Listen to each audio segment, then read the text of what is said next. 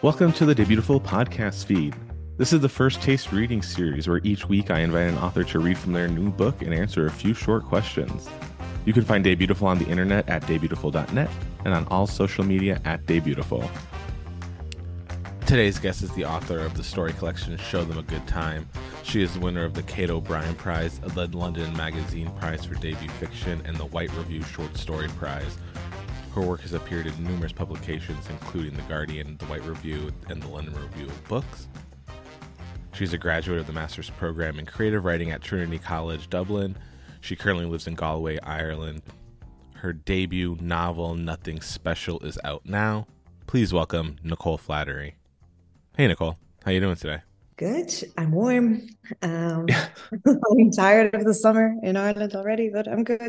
I have been to Ireland once. It was in 2008, 2009. Yeah. So a very long time ago. I'm sure it's changed. But I had a lovely time while I was there. It was great. Oh, I'm I, glad you had a good time. Yeah. Um, your book, Nothing Special, will be out by the time this podcast is out. Uh, but tell readers uh, who may not have discovered it yet or who are just discovering it what what it's about from your perspective. So, uh, Nothing Special is a novel set partly um, in 2010 and then partly in, well, mostly in Andy Warhol's factory. And it's about two typists, um, all about the life of mainly one typist called May and uh, friendship she strikes up with another typist called Shelley as they work together to type up um, an actual book, um, Andy Warhol's A, a novel. Um, so yeah, that's what about that's what it's about. Definitely. And what part of the book will you be reading for us today? I'm going to read from the start. Um, Nicole Flattery, nothing special. Thank you. This chapter is called Beautiful Town and it's set in 2010. My mother had a book she liked to read to me as a child. She must have discovered somewhere that it's good to educate your child. She must have encountered that fact amongst a haze of other facts at the time. She might have even once seen a mother and daughter on a bench working their way through the pages of a book, the mother pausing only to kiss the daughter on the forehead. They probably looked like they were having the best time of anyone on the planet. This was the type of image that would have obsessed and overwhelmed her. I think she got it in a gift shop. It had that sort of sheen, the invariable pleasantness of the gift shop. In the book, there were different types of farm animals with various attributes listed alongside them. I guess my mother felt sort of bad about raising me in a city amidst the noise and crime, the graffiti scrawled everywhere, signaling mass discontent. The farm arrived late. I was much too old for the book. I understood that even then. I was at the age where I was starting to become aware of the many unconventionalities of our lives our family arrangement, our dreary, rattling apartment, the aura that seemed to engulf us as a trio, the diner, our dirty and somber street. My father wasn't around, and even if he had been, my mother insisted he wouldn't have had any interest in reading. He wasn't smart. She wasn't embarrassed by this. Why do the men she slept with have to be smart? That's vanity, my mother declared. She believed many things to be vanity, like you need to be smart to point at a page. So I never got to know my father and he never got to know the book in which sheep took on existential qualities. They appeared sinister to me whenever my mother and I sat on the floor together. There was something happening under their dry, calm frolicking. If it was late, if my mother had been drinking a lot, a lot of what she said was unpredictable. She often pointed at a cow and said, That's a sheep. A sheep, I repeated. I knew it was dangerous to correct her. I knew in my heart that it wasn't a sheep. A sheep would have had a halo of fuzz encasing its cartoon body. The accused animal stared out of the pages as if to say, I've done nothing wrong. It was one of my happiest memories. My mother's presence and undivided attention was special, irresistible. I think that everyone felt that way around her. I liked being close to her soft face, watching her gentle frown lines, her breath sweet in my ear. She whispered lies, Silence, nothing. My mother's trembling hands turning the pages. And she pointed another animal. A donkey, maybe, and say, That's a sheep. A sheep, I repeated. I went along with all of it. I did until the end. Whenever I was in my mother's retirement village, they sometimes called it a village as if they were all careening down country lanes on bicycles. and a nurse inquired what my mother and I had been talking about, I simply said, sheep. This is the type of tepid, pointless humour I bring to my daily life now. Where I've lived for the last three decades, it's not about wit. We don't have those sorts of desires. It's more of a matter of corresponding.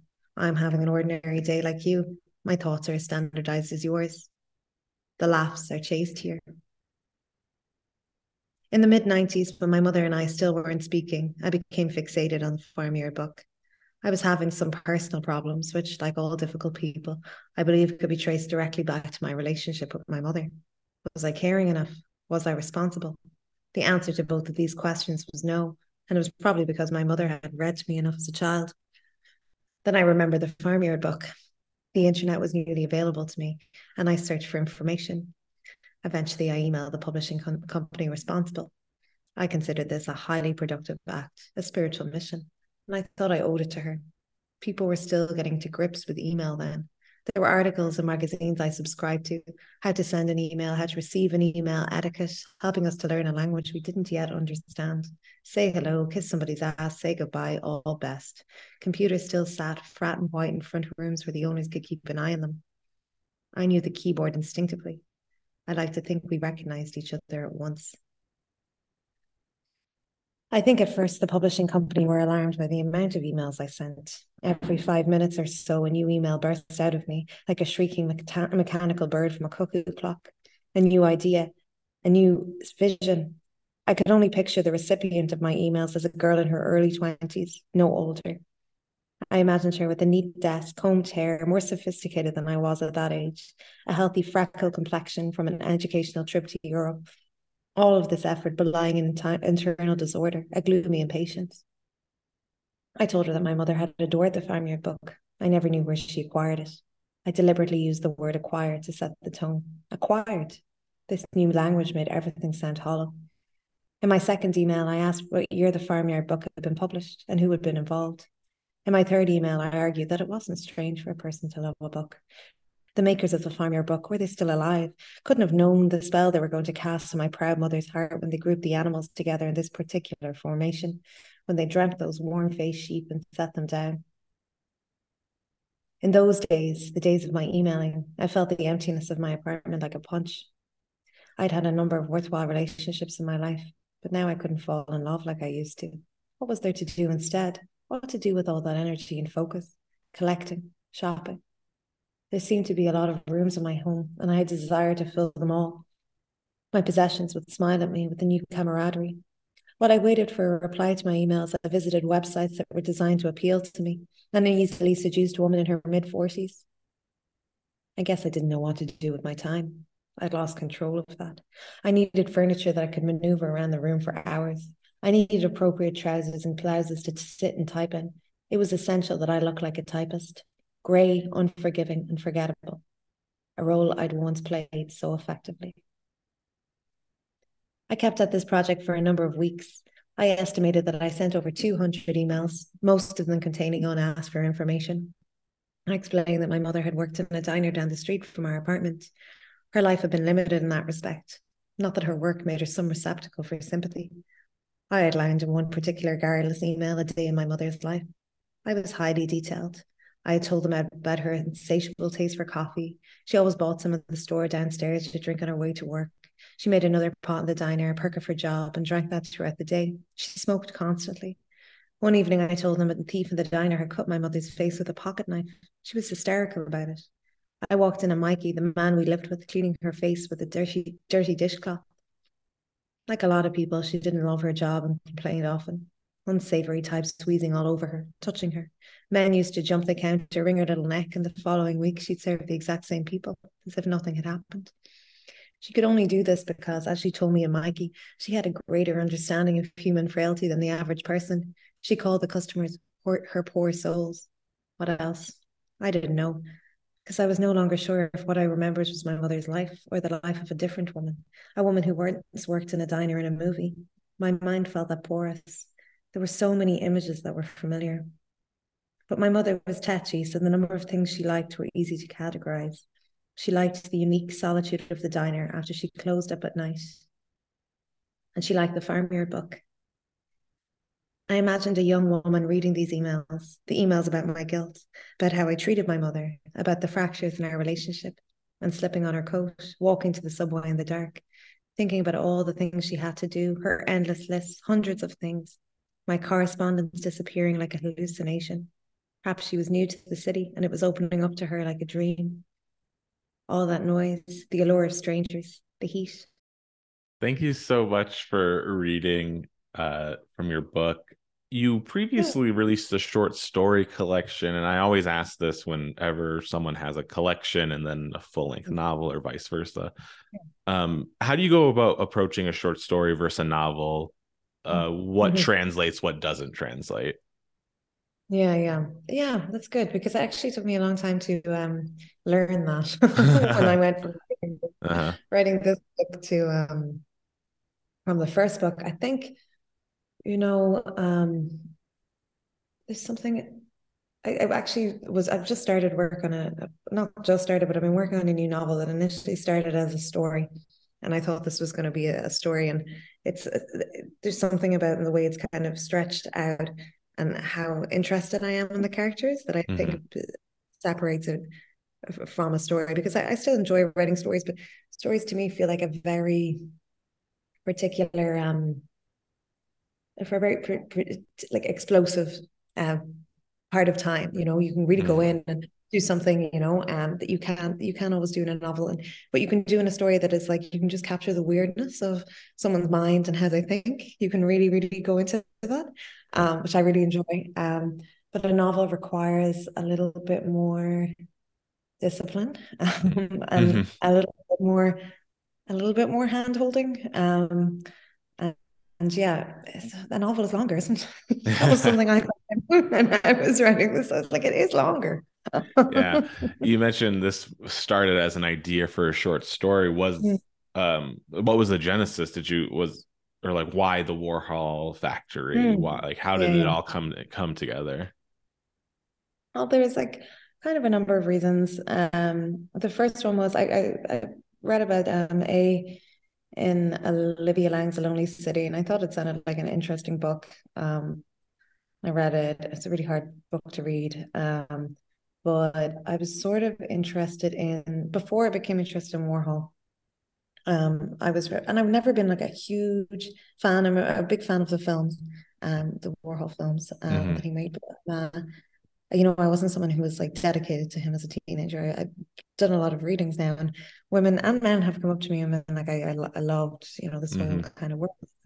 Teenager, but what really interested me is the idea that you know you could work on something, and these girls, you know, they did work on this book. Um, their names just didn't get anywhere near it, you know, when they had mm-hmm. no claim ownership um over it. And even though that the book is set in the 60s, I feel like that's an extremely modern idea and like becoming perhaps like even more modern. Like I feel as sort of you know as, as creative work becomes devalued.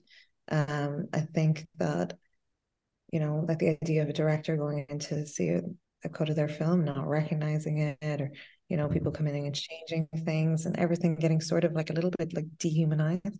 Um, then it was just an because to me, like just someone who does who writes books and things, like the idea of like, you know, I could write a terrible book that would be like slated everywhere, but you know, it would still have my name on it. It could still prove that I did it. You know, I, I put it out into the world. The idea that that you wouldn't have that was struck me as a very kind of sad, sad notion. But I, I'm interested in work of of all types. Um, and I, I write I write often about work and, and particularly like kind of unpaid work um, mm-hmm.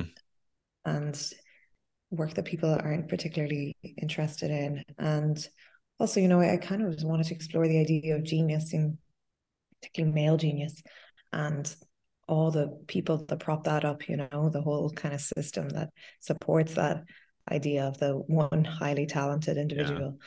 Yeah. Um, so yeah, there was a number of different reasons. Yeah, definitely yeah. and a, as you continue to write the book as you're learning um from you know short story collection or mm-hmm. short stories to novel what was yeah. what was like the the hardest part of figuring out nothing special like mm-hmm. plotting yeah. characters, whatever. I'm it's so funny because now you know you get to go out and you do your little kind of victory lap and you pretend everything was great and easy and you were super cool doing all of it. No, I was insane. yeah, yeah. I like I found the you know with anything you write, it's the voice. Like and I, I I'm a big rewriter and I, I rewrote a lot of this and it took me a couple of drafts and i particularly remember rewriting this opening section a lot to be like who is she? And i need to find out kind of who she is and throughout may is like a sort of slippery character um and you know you, you think you've got a hold of her you don't like she's someone you know like any teenager trying on a lot of different stuff trying on a little just different personalities and things. So i was trying to get a hold of that but for me like yeah i think i always write and uh, you know it's sort of good advice for someone writing whatever. I i always think you should write for what you read for. Mm-hmm. and i read you know i want to something that sounds like nobody else or it sounds original or it sounds like someone talking to you and you, you're you're kind of trying to get get closer to it. Um so yeah i i, I think it was i think it was getting May's kind of voice. And then also you know the, the question of the tapes themselves that took a little while like how i was going to to do that um mm-hmm to transcribe it or to show the, you know like the process of transcribing is not like it's isn't a hugely dramatic action. So like i had to figure out ways to to do that but it was all it was all fun i think. Partly partly fun. I think yeah. that you know i'm working on a new book now and like like it's presenting itself with like you know you its own set of problems and I, mm. I am like how is this? And how like go back and show this? And and you it's amazing how much work your sort of unconscious does and I, I swear by you know if you, you you have to put it there and you have to be thinking about it but like someday you'll sit down the desk and you'll be like I know how to do this and it's it's it's kind of incredible. It's the best part of writing. It's the only yeah. good part. Yeah. You mentioned uh writing for what you like to read. What are some reading habits of yours? What do you like to read? Like what what are some books you could recommend? Yeah Oh, I love to read. Um, I um, haven't got bored of reading yet. I wonder will I in the future. Um, mm-hmm. a, lot, of proofs and things now. Um, I think when you have a book out, people send you lots of proofs, and then you get overwhelmed. Um, but I. So I'm currently reading um, a great uh, story collection by a Welsh writer called Tom Thomas Morris. I don't know if it's available in the in the in the US or if it's coming out in the US, but it's called um, open up um, and it's really really good. The stories are um, really funny and, and true.